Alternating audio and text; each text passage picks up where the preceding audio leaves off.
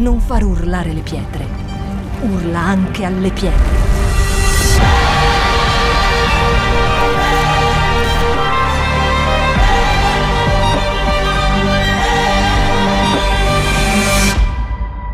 Shout 2022. Alza il volume della tua fede. Siete pronti per ascoltare la parola di Dio?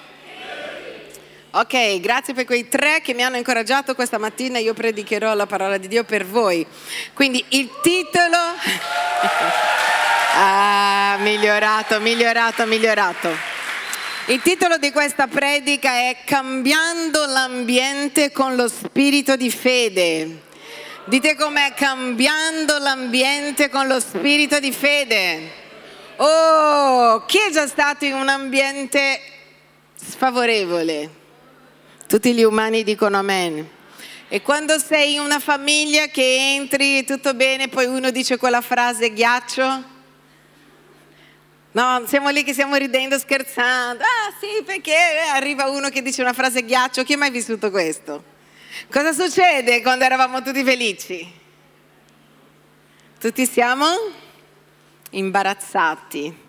E poi qualcuno cerca di fare una battuta sempre fuori posto per cercare di rompere quel ghiaccio che peggiora, vero? E uno dice, dai allora! Che non era il caso. Sapete quelli che fanno le battute che vorrebbero far ridere ma non fanno ridere?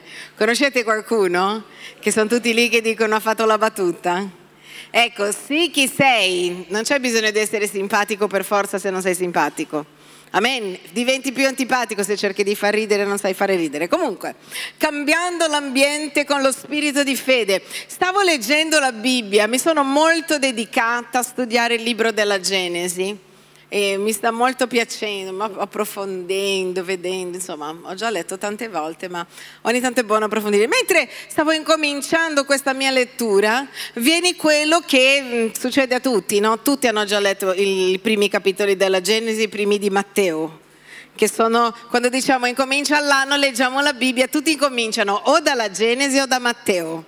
Sono gli unici primi capitoli che hanno letto tutti i credenti, poi per il resto ti passa, no? Dice, ah, passato. La buona volontà, come la dieta del lunedì che è finita martedì.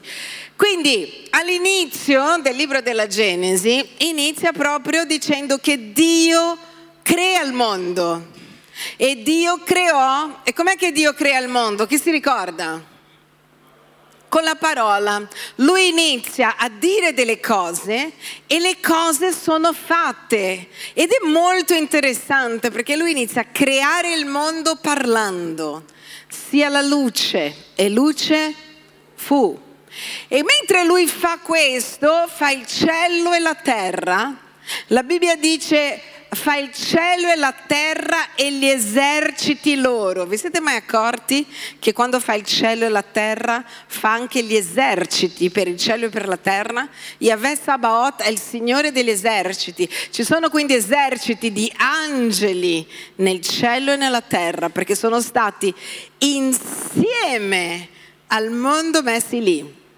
E quindi sentivo e Dio creò, e Dio creò, e Dio creò, e Dio creò, e Dio creò, e Dio creò, e questa parola continuava a rimbombare nella mia mente. Lo Spirito Santo mi ha parlato e mi ha detto, io voglio, non era un suggerimento, io voglio che il mio popolo impari a parlare. Io voglio che il mio popolo impari a parlare. Io voglio che il mio popolo generi con la parola. E il primo modo di cambiare, cambiare l'ambiente attorno a noi è con la parola. Voi sapete che noi abbiamo le elezioni il 25 di settembre, lo sapete, no? Ok, ci sono le elezioni in Italia, è molto importante. In momento di elezioni ci sono delle forze anche spirituali, perché tutto quello che succede nella terra sta succedendo anche qua sopra. Il mondo naturale è un, riflesso, è un riflesso del mondo spirituale. È un momento dove noi dobbiamo pregare, dove noi dobbiamo digiunare, dove noi dobbiamo gridare a Dio perché salga al governo qualcuno favorevole ai principi della parola di Dio e alla predicazione della parola di Dio. Amen. Di destra o di sinistra, verdi o gialli Chiunque, chiunque, difenda i diritti cristiani, chiunque difenda i principi nei quali io credo. Amen. Ognuno leggerà quello che dicono, ascolterà quello che dicono, anche se non sempre quello che fanno, guarderà un po' e sceglierà, e un credente sceglie in accordo con quello che promettono, no? Con quello che dicono, difenderò questi valori. Quindi al di là di questo noi dobbiamo entrare in un tempo di digiuno, un tempo di preghiera per la nostra nazione. Io sentivo dallo Spirito di Dio che il digiuno e la preghiera che Dio ci richiede è un digiuno nelle nostre parole. E quindi io predicherò per un mese solo sulla parola, fino a che ci entri dal cervello perché con la ripetizione si impara, lo sapete? Quando noi studiamo cosa facciamo? Il professore ci dice qualcosa, poi noi ripassiamo. Quante volte devi ripassare? Dipende, c'è gente che impara così, c'è gente che devi ripassare 200 volte. Tu che tipo di, di studenti eri? Qualcuno mi guarda e mi dice ripassavo sempre. Poi ci sono quelli che dicono a me basta una volta, meglio. Comunque noi ripasseremo e ripasseremo per due motivi. Prima, perché il primo modo di cambiare l'ambiente nel quale viviamo è usare uno spirito di fede e parole di fede. Amen? E quindi noi toglieremo il lamento dalla nostra bocca e impareremo a fare qualcosa che c'è negli Stati Uniti è una cosa buona, ci sono tante cose brutte negli Stati Uniti, ma ci sono anche quelle belle. Chi conosce gli americani sa che gli americani hanno una cosa buona, ne avranno altre, però una che è molto dall'occhio. Chi lo sa? Loro incoraggiano sempre. Quando tu conosci una persona, sei negli Stati Uniti, a un certo punto sei lì, loro ti dicono mi piacciono i tuoi capelli, non solo per eh, tutti, che bei capelli, che bel coso, mi piace come parli, mi piace questo. E guardano che tu ti senti anche una persona migliore. Perché continuano a incoraggiare, incoraggiare, tu sei così, tu sei in questo modo, che bello questo. Tu a volte, io sono stata a volte presentata da alcuni pastori negli Stati Uniti dove io dicevo, cavolo, vorrei conoscere questa persona, che ero io. perché mi dicevano delle cose così belle e poi è così e poi fa queste cose che sembrava tutto più grande di quello che io vedevo. Io dicevo, anch'io mi voglio conoscere. Perché? Perché c'è nella cultura dell'incoraggiamento. Qual è la cultura in Italia? Voi che vivete qua, qual è la cultura in Italia? Vediamo. Eh? Qual è la cultura in Italia? La critica. Qualcuno ha una penna? Ho bisogno di una penna. Quelli antichi che non usano il computer, dai, c'è qualcuno che ancora ha una penna? Guarda, mi guardano come per dire. Grazie, vedi, c'è sempre uno qua. Come viviamo noi in Italia? Ditemi. Cosa vedete in questo foglio? Cosa vedete? Chi vede un punto alzi la mano. Si mette in piedi chi vede un punto. Ok? Guardatevi attorno, tutti coloro vedono un punto in questo foglio. Ok, sedetevi. Quasi tutti avete visto un punto. Perché nessuno ha visto un foglio bianco? Non è più bianco del punto il foglio? È più bianco o non è più bianco del punto il mio foglio? Perché avete visto un punto e non avete visto un foglio bianco? Perché siete italiani. Perché se eravate americani avresti detto, vediamo un foglio bianco, bellissimo.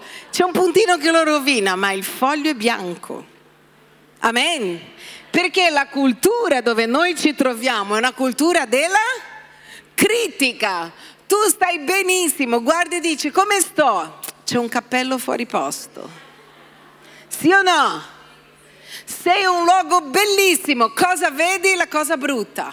Conosci una persona che ha un milione di qualità, cosa vedi? Il suo difetto. Perché? Perché siamo una cultura, i latini in genere, non sono solo gli italiani, una cultura critica. Non voglio dire che noi non dobbiamo essere critici, ma in Italia siamo troppo. Amen?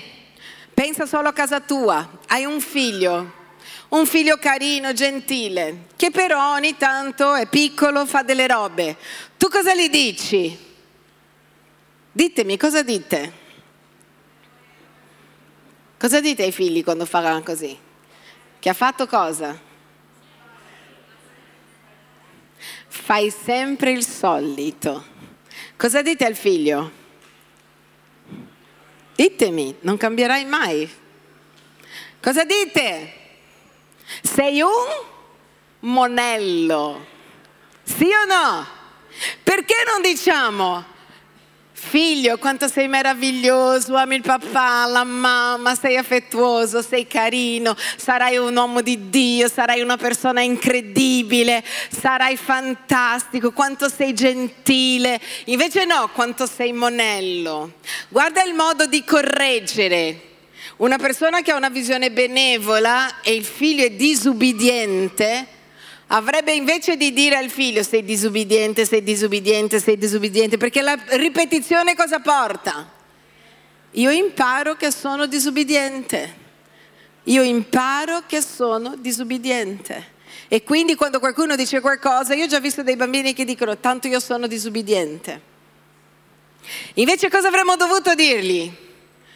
anche se è disubbidito. Che meraviglia perché tu imparerai ad essere un bambino molto obbediente perché sei prezioso, sei gentile, tu sai che la disubbidienza non è una cosa buona e anche se hai disubbidito oggi, sicuramente ami tanto la mamma e il papà e mi ascolti che sarai un bravo bambino. Sì o no? Sì, ma lo facciamo? Lo facciamo? Io ho assistito a delle cose bellissime, una tragedia. Una nonna, ho fatto la babysitter quando sono arrivata in Italia. La nonna che diceva alla bambina, si chiamava Ilaria, mangia se no Gesù piangi. E io pensavo, pensa alla bambina che dice se non mangio Gesù entra in depressione. Meglio che mangi, povero Gesù che sarà depresso se io non mangio. Mangia se no Gesù piange. Che idea stiamo dando a questi bambini? Di, del Gesù della Bibbia, no, di un Gesù che piangi debole, un Gesù che piangi anche quando io non mangio. O mi ricordo ancora un sacerdote quando ero nel mondo cattolico che mi dice, se voi non andate in chiesa, Gesù rimane abbandonato nei tabernacoli del mondo. E noi che dicevamo, allora andiamo perché poverino non è che rimane là abbandonato nei tabernacoli del mondo. Quindi sono delle cose che entrano nella nostra testa. Come succede? Cosa bisogna succedere perché una cosa da un'usanza diventi cultura? Chi lo sa?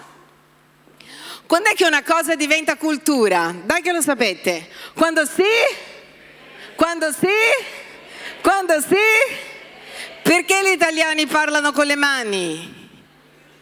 Perché a casa la mamma gli diceva la vuoi piantare? Non le diceva con la bocca, lo diceva? Abbiamo avuto in chiesa anni fa una signora che aveva un canile e lei mi ha detto pastore ti racconto come portano il cane nel mio canile. I tedeschi col cane di fianco che camminano senza guinzaglio. Per le vacanze, sai le vacanze d'agosto non lascia il cane nel canile alcuni meglio che lasciarli per le strade. E quindi il cane entra, la persona firma, quando lo vengo a prendere a settembre, grazie. L'inglese, idem, dice, poi arriva l'italiano, il cane lo tira, è nel guinzaglio, ma è il cane che tira. il cane tira e lei corre dietro il cane, amore! E poi lo lascia, amore, la mamma torna presto. Ecco, così, così succede, esattamente così. È il cane che guida il padrone. Sembra che sia il padrone, ma è il cane. Devo tornare a casa perché? Perché il cane deve fare la pipì, deve mangiare. Il gatto ha bisogno di me. Il gatto ha bisogno di te. Se c'è un animale che non ha bisogno di nessuno, quello è il gatto. Non ne frega niente, il gatto si affeziona alla casa, più che al padrone. Lo so che uno dice, non il mio, certo. Sicuro, solo il tuo è diverso da quelli di tutto il mondo.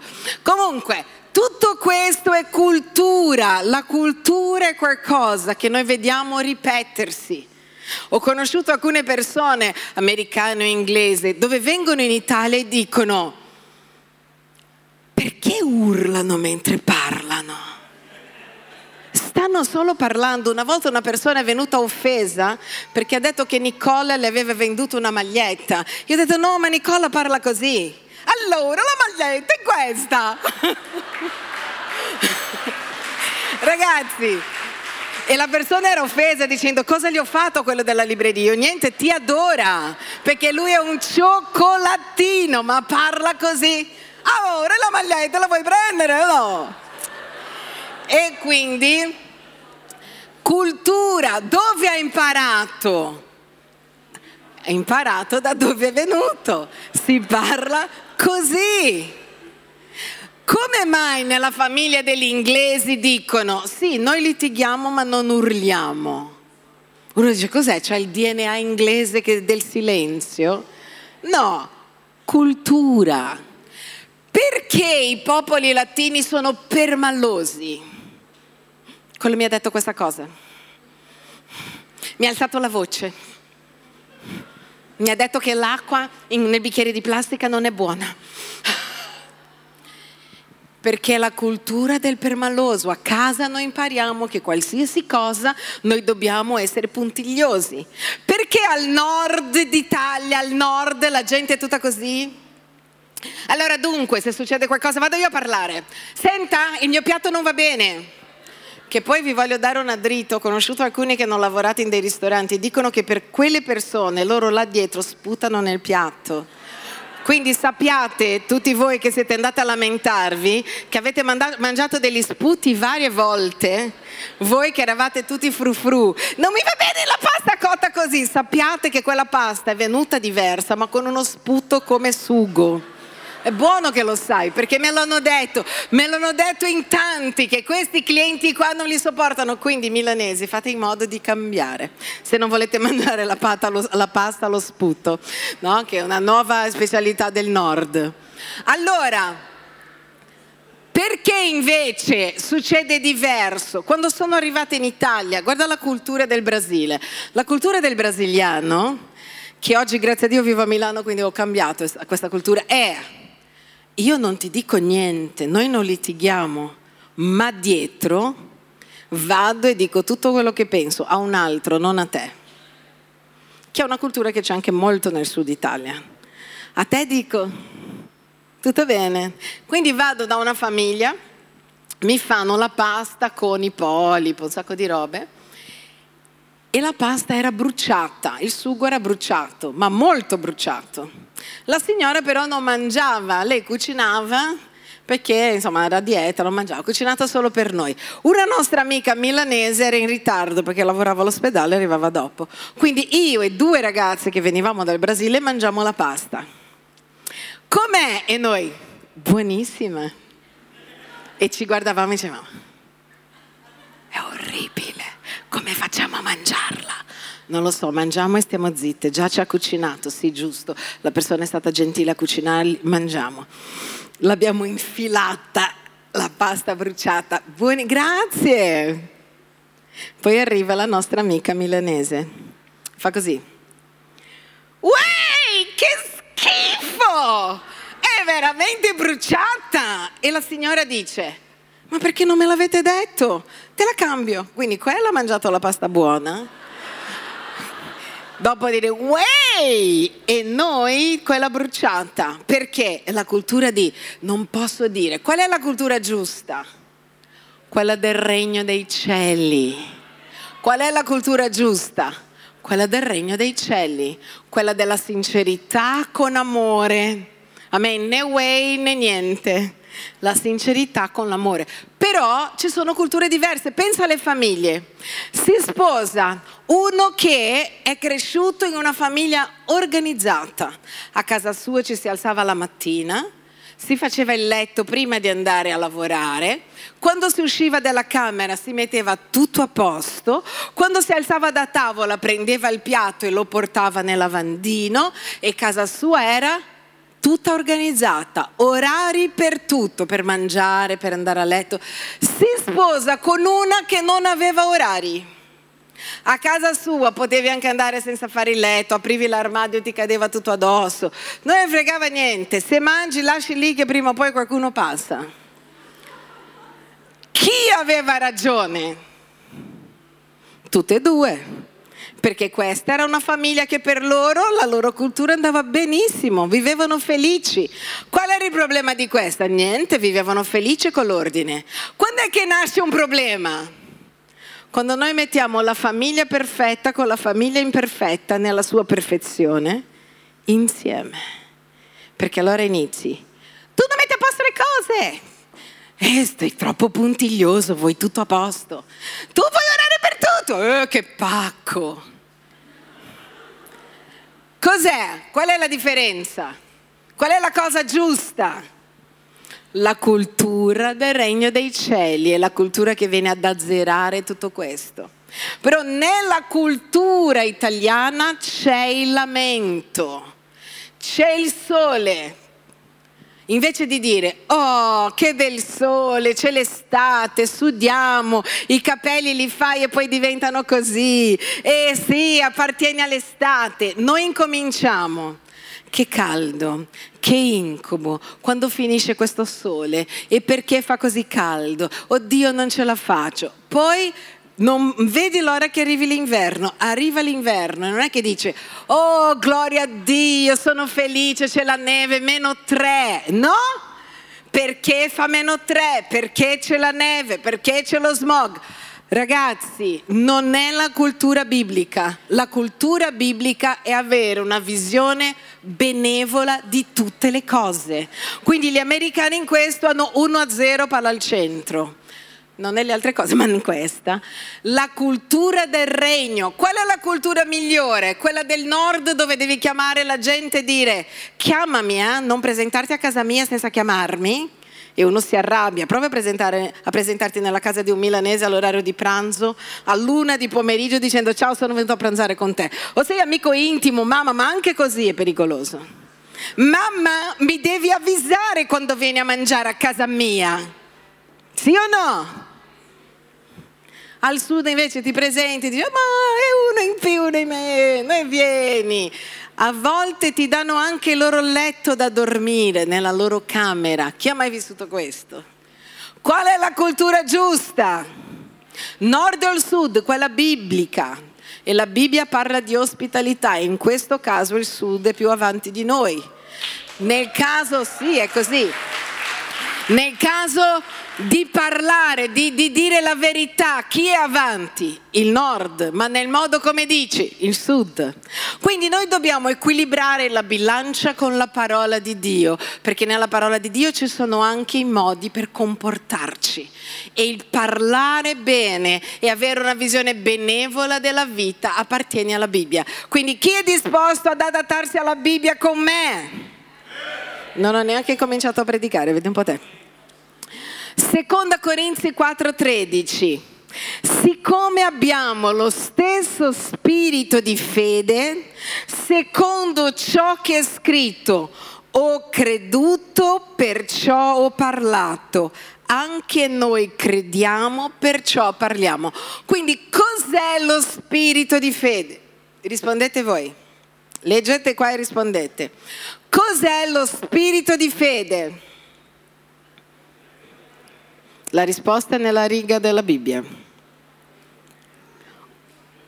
Ho creduto, perciò ho parlato. Lo spirito di fede ci porta a dire le cose in cui noi crediamo. Quindi se io credo, io parlo, ma io non parlo se io non credo. Questo non è spirito di fede, questo è metodo di convinzione americana. Ripeto cento volte che sono bello pensando che sono bello. No, se credo di essere bello, io dico che io sono bello. Quindi prima sì e poi sì quindi è inutile che io dica, mio figlio sarà un grande bambino, sarà una, sarà una persona speciale se io non credo, credo che faccia schifo. Io devo credere e credere in cosa? In ciò che la Bibbia dice di me, in ciò che la Bibbia dice degli altri e creare una cultura biblica nel parlare. La cultura biblica del parlare non accetta assolutamente le dicerie. Nella cultura biblica del parlare non si accetta. Se uno ha qualcosa, la Bibbia dice se tu hai qualcosa contro tuo fratello, vai e risolvi con lui. Non vai in giro a raccontare al mondo della vita dell'altro. La Bibbia in Tessalonicesi dirà ancora, ciascuno, amo questo passaggio, ciascuno, libro di Tessalonicesi, faccia i fatti propri. Dì alla persona che è vicino a te, speriamo che sia una che prima ti stava antipatica, e digli, fatti fatti tuoi. fatti fatti tuoi, i fatti tua, com'è? Fate i fatti vostri. Amen. Ognuno si preoccupi della sua vita. Se hai qualcosa contro qualcuno, perché il mondo è pieno di gente difficile, chi lo sa?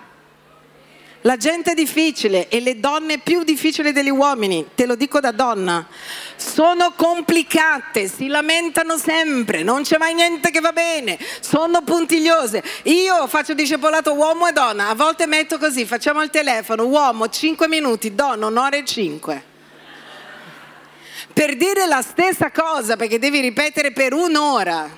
Messaggio dell'uomo, due righe, messaggio della donna, una pagina. Cultura biblica, torniamo alla cultura biblica, quindi ho creduto perciò ho parlato. Primo principio, prima io credo e poi io parlo. Dite com'è, prima io credo e poi io parlo. Guarda il passaggio che ho ricevuto per questo digiuno di un mese di parole di lamenti. Osea 14:2. Preparatevi delle parole e tornate al Signore. Preparatevi. Guardate la parola, cosa c'è scritto? Preparatevi delle parole. Cosa devo fare? Non devo dire quello che mi viene in mente nel momento dell'emozione. Sono al gospel, quindi dico Dio sì, dice preparati delle parole. Non sta dicendo di una cosa così. Preparatevi delle parole e tornate al Signore. Diteli, perdona tutta l'iniquità e accetta questo bene. Noi ti offriremo invece di tori, che erano gli animali che offrivano per sacrificio di espiazione, anche questi, l'offerta di lode delle nostre labbra. Questo sarà il passaggio che ci accompagnerà in un mese di digiuno di brutte parole.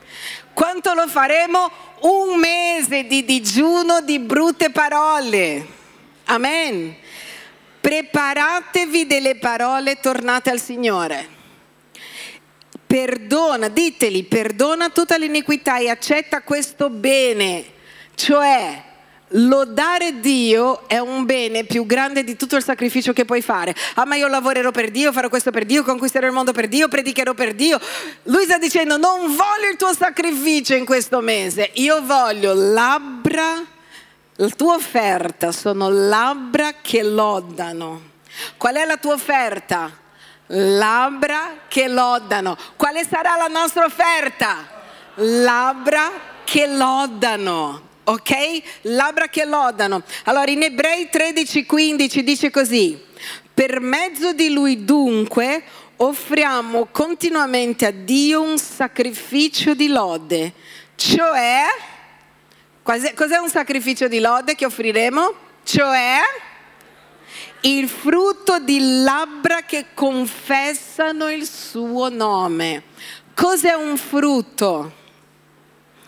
Il frutto è risultato. Cos'è un frutto?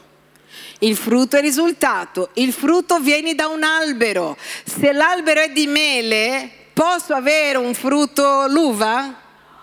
Se io ho invece, non lo so, una pianta di cocomeri, posso avere le mele? Quindi il frutto è il risultato di quello che c'è nel mio cuore, sì o no? Quindi io offrirò a Dio un frutto, il risultato di quello che c'è nel mio cuore. Il mio cuore avrà un frutto di lode solo se la mia bocca dirà lode, solo se nel mio cuore c'è lode. Guardate Matteo 12, 33, 37 dice così. Vai con me, veloce. O fate l'albero buono e buono pure il suo frutto, o fate l'albero cattivo e cattivo pure il suo frutto, perché dal frutto si conosce l'albero. Razza di vipere, come potete dire cose buone essendo malvagi? Poiché dall'abbondanza del cuore la bocca parla. L'uomo buono dal suo buon tesoro trae cose buone e l'uomo malvagio dal suo malvagio tesoro trae cose malvagia. Quindi se tu vuoi sapere quello che c'è nel cuore di una persona, basta sentirla parlare, non una volta. Quando sei con una persona 24 ore, di cosa parla? Perché se parla solo di calcio, il suo tesoro è pieno di calciatori. Se parla solo di cibo, questo è senza lattosio, questo c'è lattosio. Questo è fatto così, questo è fatto così. Che cosa, che cosa sta dicendo? Cosa c'è nel suo cuore? Se parla solo del regno di Dio, cosa c'è nel suo cuore? Se quando parla, parla con amore anche di coloro che gli hanno fatto del male, perché le persone ci possono fare del male, sta a noi dire e cercare di vedere il perché. No? Le persone in genere fanno le cose, cercare di motivare, forse non stava bene, o piuttosto se c'è un problema vado e parlo. Cosa c'è? Cosa esce dalla mia bocca quando sono con qualcuno? Perché se io parlo solo male degli altri, nel mio cuore c'è rancore. Se io solo giudico, il mio cuore c'è giudizio. È la matematica della Bibbia e la matematica funziona sempre. Un altro passaggio che è simile a questo è Luca 6, 43, 45, che riporta lo stesso discorso di Gesù in un modo un po' diverso ma sempre simile. Luca 6, 43, 45. Non c'è infatti l'albero buono che faccia frutto cattivo, né albero cattivo che faccia frutto buono, perché ogni albero si riconosce dal proprio frutto. Infatti non si colgono fichi dalle spine, né vendemmia uva dai, ro- dai rovi. L'uomo buono dal buon tesoro del suo cuore tira fuori il bene, e l'uomo malvagio dal malvagio tesoro del suo cuore tira fuori il male, perché dall'abbondanza del cuore parlerà la bocca. Quindi se io voglio portare a Dio un frutto di labbra che confessano il suo nome, cosa vuol dire un sacrificio di lode? Sacrificio è qualcosa che mi costa. Quindi quando è che io lodo? Quando voglia. Guarda, ti regalerò un miliardo. Hai bisogno di fare un sacrificio per lodare? Salterai dovunque. Yuhu! C'ho un miliardino! Quando è che devo lodare? Quando aspettavo di avere un miliardino e non ce l'ho. Quando guardo il mio conto dico Dio. Quando non vedo niente, lì io lodo, lì io faccio un sacrificio perché voglio di piangere guardando il mio conto ma invece di piangere io faccio un sacrificio di lode. E come faccio questo sacrificio? Dio, io ti ringrazio perché sei il Dio della prosperità. Tu sei il padrone dell'oro e dell'argento. Tu sei il Dio che apre le caterate del cielo sui tuoi figli. E io credo che se cerco il regno di Dio al di sopra di ogni altra cosa, nulla mi mancherà. Tu sei il mio pastore, io non manco di nulla. Io attendo la prosperità. Io attendo una una porta aperta, io attendo un lavoro meraviglioso che riempirà quel conto, perché tu sei il Dio di tutte le cose e io ti benedico oggi che non ho niente e faccio un sacrificio per benedirti perché vorrei piangere, ma con sincerità di cuore vengo alla tua presenza e dico io so chi sei. Amen? E l'ho fatto come sacrificio. Il sacrificio viene quando le circostanze sono avverse. Se ho un figlio meraviglioso, carino, gentile, educato, io cosa faccio? Io ti benedico, che figlio. Quando è che faccio un sacrificio di lode per il figlio che ho? Signore, grazie che mi hai regalato questa persona. Potevi regalarmi un'altra, questa. E grazie che mi hai dato il dono, il talento di guidarla, di aiutarla. Io ti benedico perché i figli sono un regalo del Signore. I figli sono un regalo del Signore. E anche se oggi questo regalo è rotto e rompe, io voglio benedirti Dio perché mi darai grazia e saggezza per trasformare questo regalo nella perfezione. Mi darai grazia e amore per amare mio figlio con tutto quello che posso. Grazie che mi darai tutte le possibilità, l'economia, la saggezza, la sapienza per gestire questa situazione e portare mio figlio più vicino a te invece che più lontano. E quando guardo il figlio, non guardo il figlio e dico guarda non ti sopporto più, è impossibile vivere con te. Guardo e dico, tu sarai un profeta di Dio.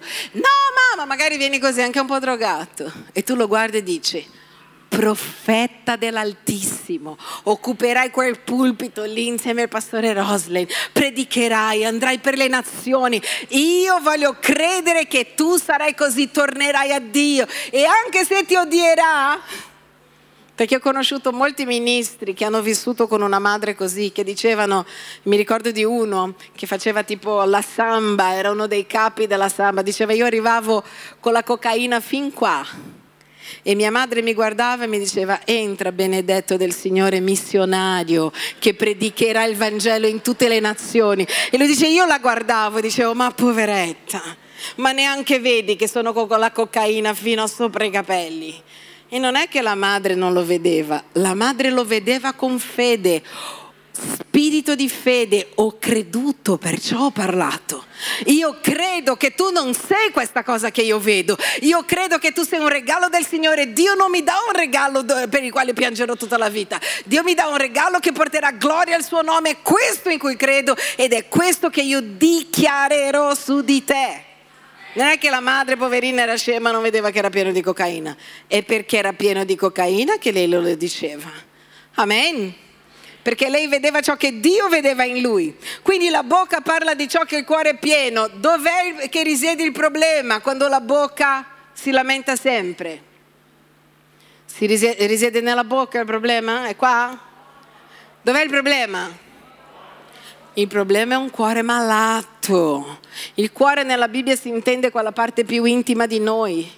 Il problema di lamentare, ma mio marito si lamenta sempre di me perché dentro il suo cuore lui è infelice. Qualcuno te lo doveva dire, te lo dico io che ti voglio bene. La stessa cosa al contrario, perché lei è infelice, perché se fosse felice direbbe diversamente. Però come la donna saggia è un regalo del Signore, vuol dire che la stolta non è, da, non è stata data da Dio a te, che ti vuole bene.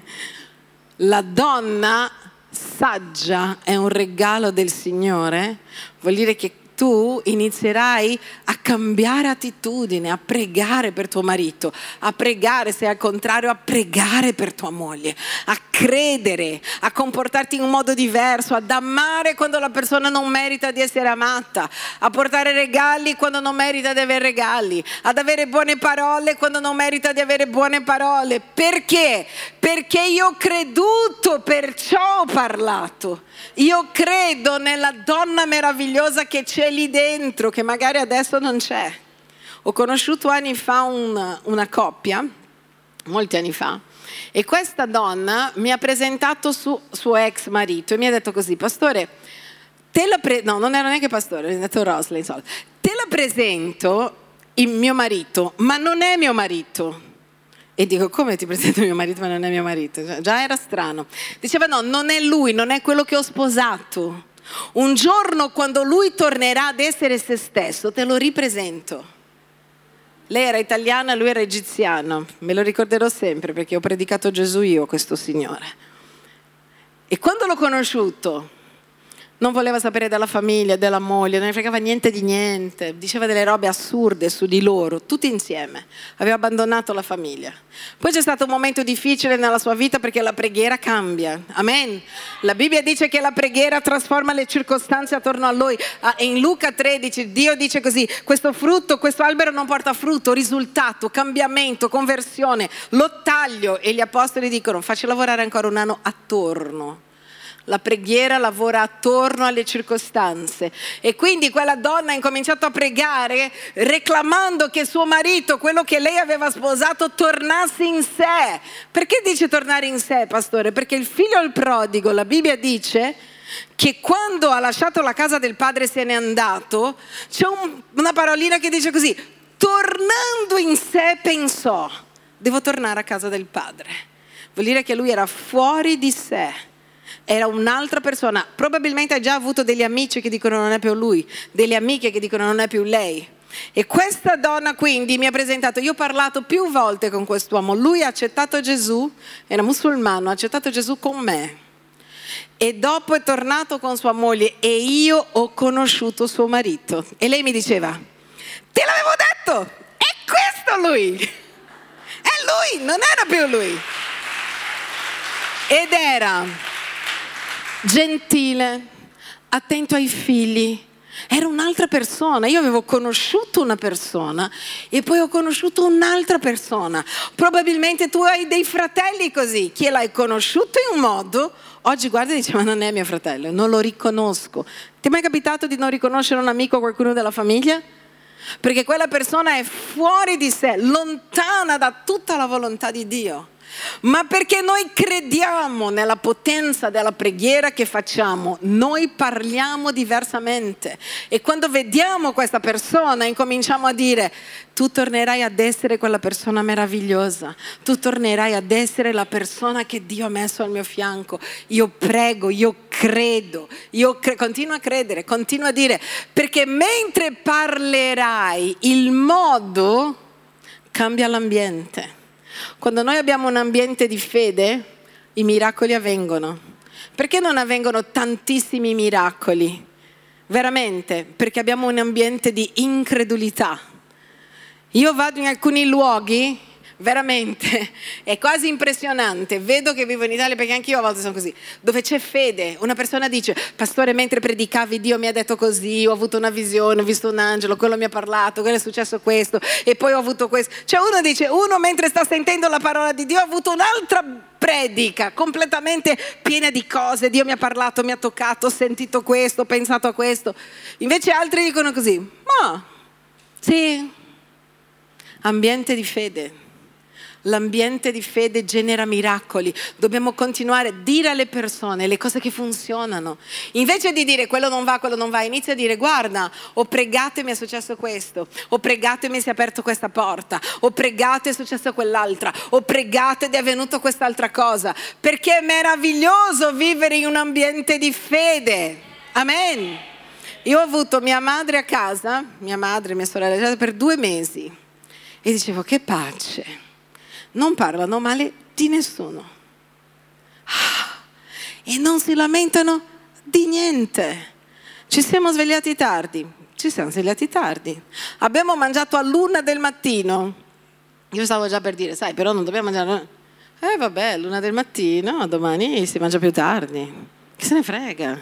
Perché dobbiamo? E io dicevo, che meraviglia! Io mi ricordo Liliana e Corrado, anni fa erano state a casa mia e lei mi diceva, che mese di pace. Ah, perché? Perché non c'è nessuno che sia lì a dire perché quello ha fatto...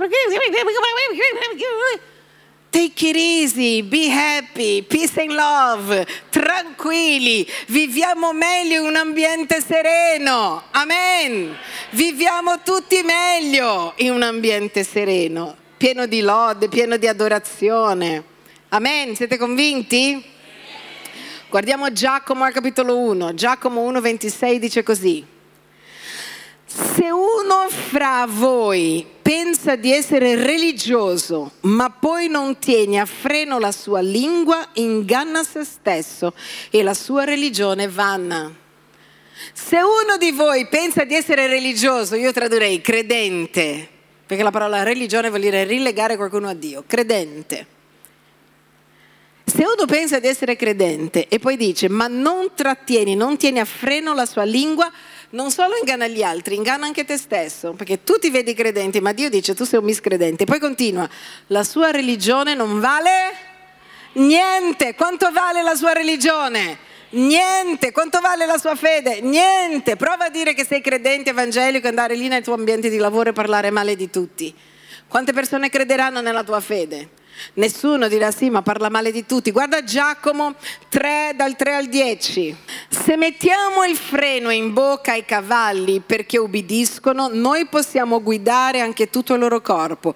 Ecco, anche le navi, benché siano grandi e siano spinte da venti impetuosi, sono guidate da un piccolo timone. Dunque vuole, dovunque vuole il timoniere. Così anche la lingua è un piccolo membro, eppure si vanta di grandi cose.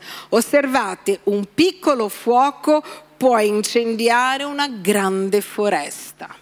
Sta dicendo che anche le grandi navi possono essere guidate da un piccolo membro. E sta facendo un paragone con chi Giacomo? Con la lingua. Sta dicendo la lingua può guidare grandi cose. La lingua può domare grandi cose, la lingua può chiamare grandi cose, può pilotare la tua vita dove tu desideri, ma può anche, dite com'è, ma può anche incendiare una foresta. Pensiamo a quando hanno appiccato fuoco a Roma, 70% della città di Roma, la città più grande dell'impero romano, 70% è stata bruciata per la follia di uno. Quindi noi dobbiamo stare attenti, la nostra lingua porterà benedizione e maledizione. Benedire vuol dire dire bene, maledire vuol dire dire male. E come siamo figli di un Dio che creò il mondo parlando. Tu neanche puoi immaginare, ma quello che tu dici, tu stai creando nel mondo spirituale e stai creando nella testa della gente con la ripetizione. Quando tu continui a dire a una persona che lei è meravigliosa, è fantastica e ce la farà, quella persona inizia a credere che ce la farà. Chi ha mai avuto un coach? Un coach tipo nello sport? Chi ha mai fatto sport agonistico? Ha fatto competizione di qualcosa. In genere il coach qual è? È quella persona che grida dicendo che tu ce la puoi fare. Dai che ce la puoi fare, dai che ce la puoi fare, dai che ce la puoi fare, ce la potrai fare, dai, dai, dai. E tira fuori il meglio di te. Tu dici non ce la faccio, ma dice sì che ce la fai, sì che ce la fai. A un certo punto tu credi di farcela. Io quando facevo nuoto avevo questo tipo che continuava sempre mi diceva ancora, c'è ancora forza dentro di te, i tuoi muscoli ce la puoi, io così, io ce la posso fare, ce la posso fare. Ma c'era qualcuno che diceva, questa è la figura dello Spirito Santo nella nostra vita, che ti sta dicendo tutto è possibile in colui che ti fortifica, continua a credere, continua a credere, continua a credere, continua a credere, continua a credere, continua a credere che Dio è buono, continua a credere che Lui è meraviglioso. Amen. Giacomo continua e dice così. Anche la lingua è un fuoco, è il mondo dell'iniquità, posta com'è fra le nostre membra, contamina tutto il corpo, il corpo, è infiammata dalla ghiena, dal fuoco al ciclo della vita. Ogni specie di bestie, uccelli, rettili, animali marini si può domare ed è stata domata dalla razza umana, ma la lingua nessuno la può domare. È un male continuo, piena di veleno mortale. Con essa benediciamo il Signore Padre, con essa malediciamo gli uomini che sono fatti a somiglianza di Dio dalla stessa bocca escono maledizione e benedizione. Non può essere così. Noi siamo stati chiamati a benedire, noi siamo il popolo della benedizione, noi siamo il popolo che dice bene, noi siamo il popolo che parla bene, noi siamo il popolo del buon umore. Amen. Guarda la persona che è vicino a te e di lì. È quello che Dio dice di te, non quello che tu pensi di te. Perché a volte noi pensiamo veramente e diciamo no, io sono un lamentone Chi dice così? Io sono un lamentone. Smetti di dire questo di te stesso. Io sono una persona che benedice. Io sono una persona che vede il bene. Io sono una persona che quando arrivo cambio l'ambiente, porto gioia, porto fede, porto grazia. Sono una gioia a casa mia, porto fede a casa mia. Quando arrivo porto fede, quando vado via porto fede. Amen. I tuoi figli devono parlare di te, è arrivata la mamma, porta fede, è arrivato il papà, porta fede. Non così, oddio è arrivato il papà. Oddio è arrivata la mamma. Oddio è arrivato quello. Amen. Dite con me, sì, è quello che io sono. Quindi quando noi benediciamo, noi parliamo bene in fede, ricordiamoci, non devi dire quello che non credi. E voglio farvi vedere alcune cose che noi possiamo fare. Per esempio possiamo incominciare a parlare di noi stessi. Inizia a benedire te stesso. Inizia a parlare bene di te. Molte persone parlano male di loro. Ah, perché sono così, perché io non posso, perché io non vado, perché io non ci arrivo, perché è troppo per me, perché sono una persona lenta, perché io sono pigro, perché io sono timido. Smetti di creare queste cose nella tua testa. Dio ti ha fatto un modo stupendo, puoi usare il Salmo 139, 14 che dice così, io ti celebrerò perché sono stato fatto in modo stupendo, meravigliose sono la tua opera, l'anima mia lo sa molto bene, io sono stato fatto in un modo stupendo. Quando ti guardi allo specchio alla mattina, di allo specchio, Dio mi ha fatto in un modo stupendo. Io sono una persona unica, nessuno ha le mie impronte digitali nel mondo. Vuol dire che io sono una persona unica. In inglese si dice un masterpiece, il pezzo principale l'unico. Io sono una persona meravigliosa, non perché lo pensi, perché Dio lo dice, tu devi credere, quando tu credi tu lo dici, ho creduto perciò ho parlato, spirito di fede. Com'è lo spirito di fede? Io credo perciò parlo. Com'è lo spirito di fede? Ho creduto perciò ho parlato. Com'è lo spirito di fede? È la ripetizione che ti farà diventare cultura. Amen.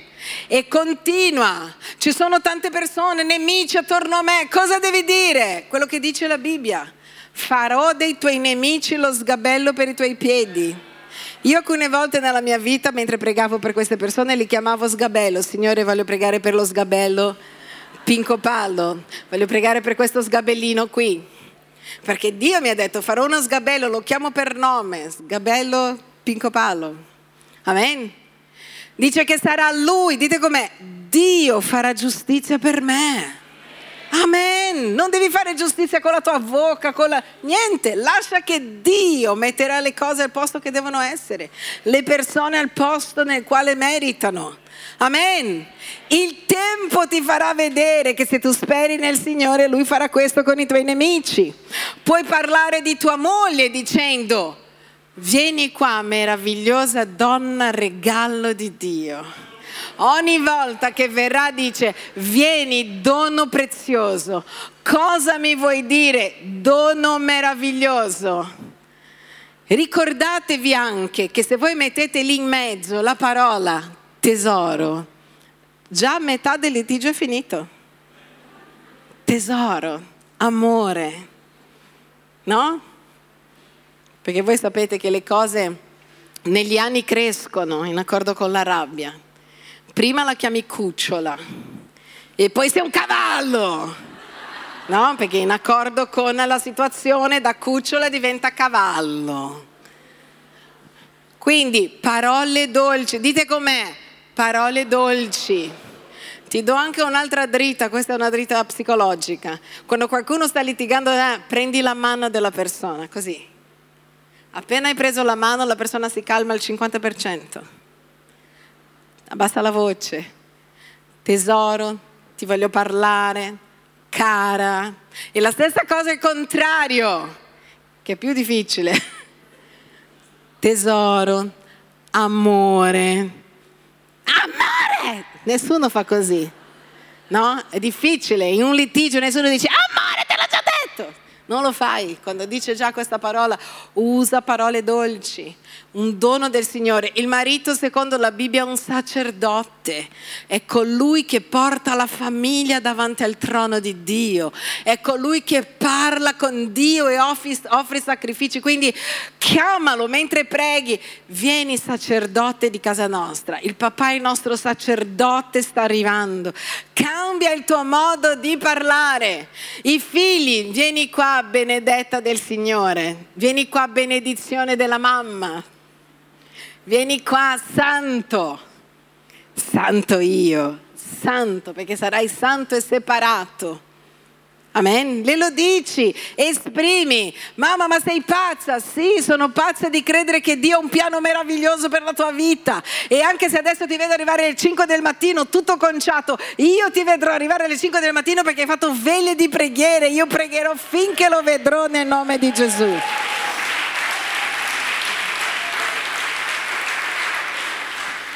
Per la tua chiesa. Ah, ma è la chiesa, no, perché Gesù, perché in Italia ci sono pochi credenti. Le porte dell'inferno non prevarranno. Ah, ma la chiesa parla bene della chiesa, parla bene della sposa di Dio, parla bene. Pensa, c'è gente che pettegola anche contro la sposa di Dio. Voi sapete che la chiesa è la sposa di Dio?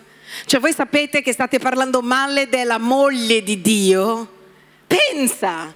Io dico, sono insani quelli che parlano male della chiesa insani. Stai parlando male della moglie, della sposa di Cristo. La Bibbia dice che è Lui che se la vedrà con lei, è Lui che la corregge, è Lui che la pulisce, è Lui che sposta il candelabro. Quindi, gloria a Dio per la Chiesa di Gesù. Oh, pastore, ma è pieno di gente che non vale niente. Non importa è anche pieno di gente che vale molto e anche quelli che tu pensi che non valgono niente, Gesù è morto anche per loro, Gesù ha versato il suo sangue sulla croce anche per quella gente che non vale niente e le ha dato valore. Se Dio gli ha dato valore, chi sei tu per togliere il valore che Dio gli ha dato? Amen. Quindi valorizziamo le persone. Questo sarà un mese, ma ci uscirà dal cervello qua. Sarà un mese dove noi ci alleniamo a cambiare la cultura italiana in Brasile quella brasiliana, in Cina quella cinese e diventare la cultura del regno di Dio, la cultura dell'incoraggiamento. Ti verrà spontaneo? Ti viene spontaneo solo quando è cultura. Finché non è cultura, cosa devi fare? Devi essere intenzionale. Dite com'è? Com'è che dovete essere? Intenzionale. Com'è che dovete essere? Intenzionale. Essere intenzionale vuol dire io decido che parlerò così, anche se ancora non mi viene spontaneo, ma perché io credo, io lo dirò. Spirito di fede, ho creduto, perciò ho parlato. E noi incominceremo a cambiare l'ambiente a casa nostra. Chi è pronto per cambiare l'ambiente? Un ambiente di pace, di tranquillità, di sorrisi. Chi è pronto a cambiare l'ambiente di lavoro? Quando tu arriverai, come ci sono quelli che tutti sono felici, come ho detto all'inizio, yuhu, arriva quello che rompe l'ambiente, esiste anche il contrario, quell'ambiente ghiaccio dove arriva qualcuno che accende l'ambiente, che porta gioia, che porta allegria, che porta buon umore, che porta speranza e che porta fede. Amen. Chi saremo noi? Chi saremo noi? Chi saremo noi? Chi saremo noi? Saremo quelli della fede. Amen. Guarda questo ultimo passaggio che voglio leggere con voi, Giacomo 3:2. Poiché manchiamo tutti molte cose. Amen? Stiamo lavorando.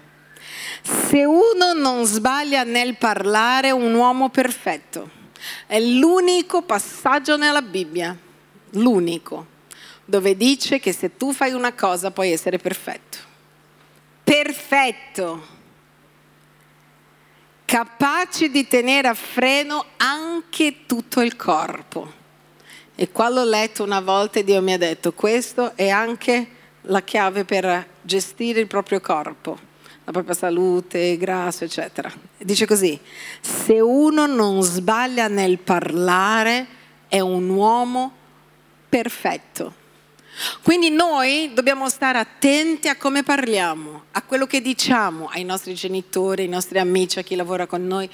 All'inizio in un modo intenzionale, ma io vorrei incominciare almeno da noi, dalle persone che sono qui, a cambiare questa cultura finché la cultura dell'incoraggiamento entrerà nel DNA di questa Chiesa. Finché ogni persona che parla, che si presenta, che parla live, che è un mentore, possa essere una persona ricca e abbondante di complimenti.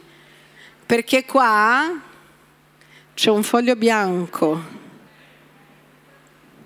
non c'è un puntino, giusto?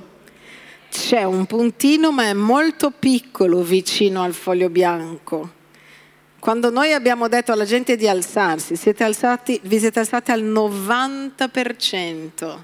Quindi questa predica è per il 90% di tutte quelle persone che sono qui e che sono online, che hanno visto un puntino Pochi hanno visto un foglio bianco perché erano già stati un'altra predica che ho fatto questo, che ho fatto questo esempio.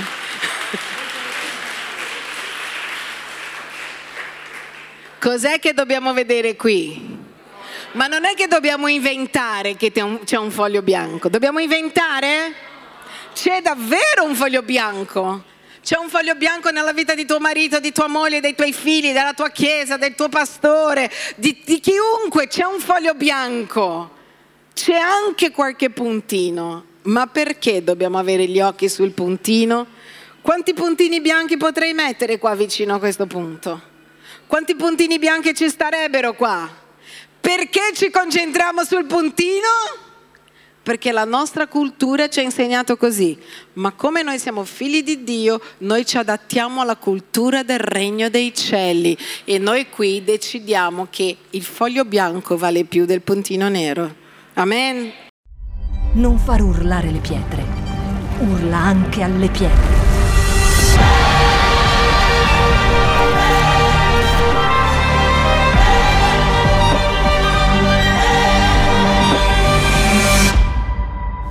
Shout 2022.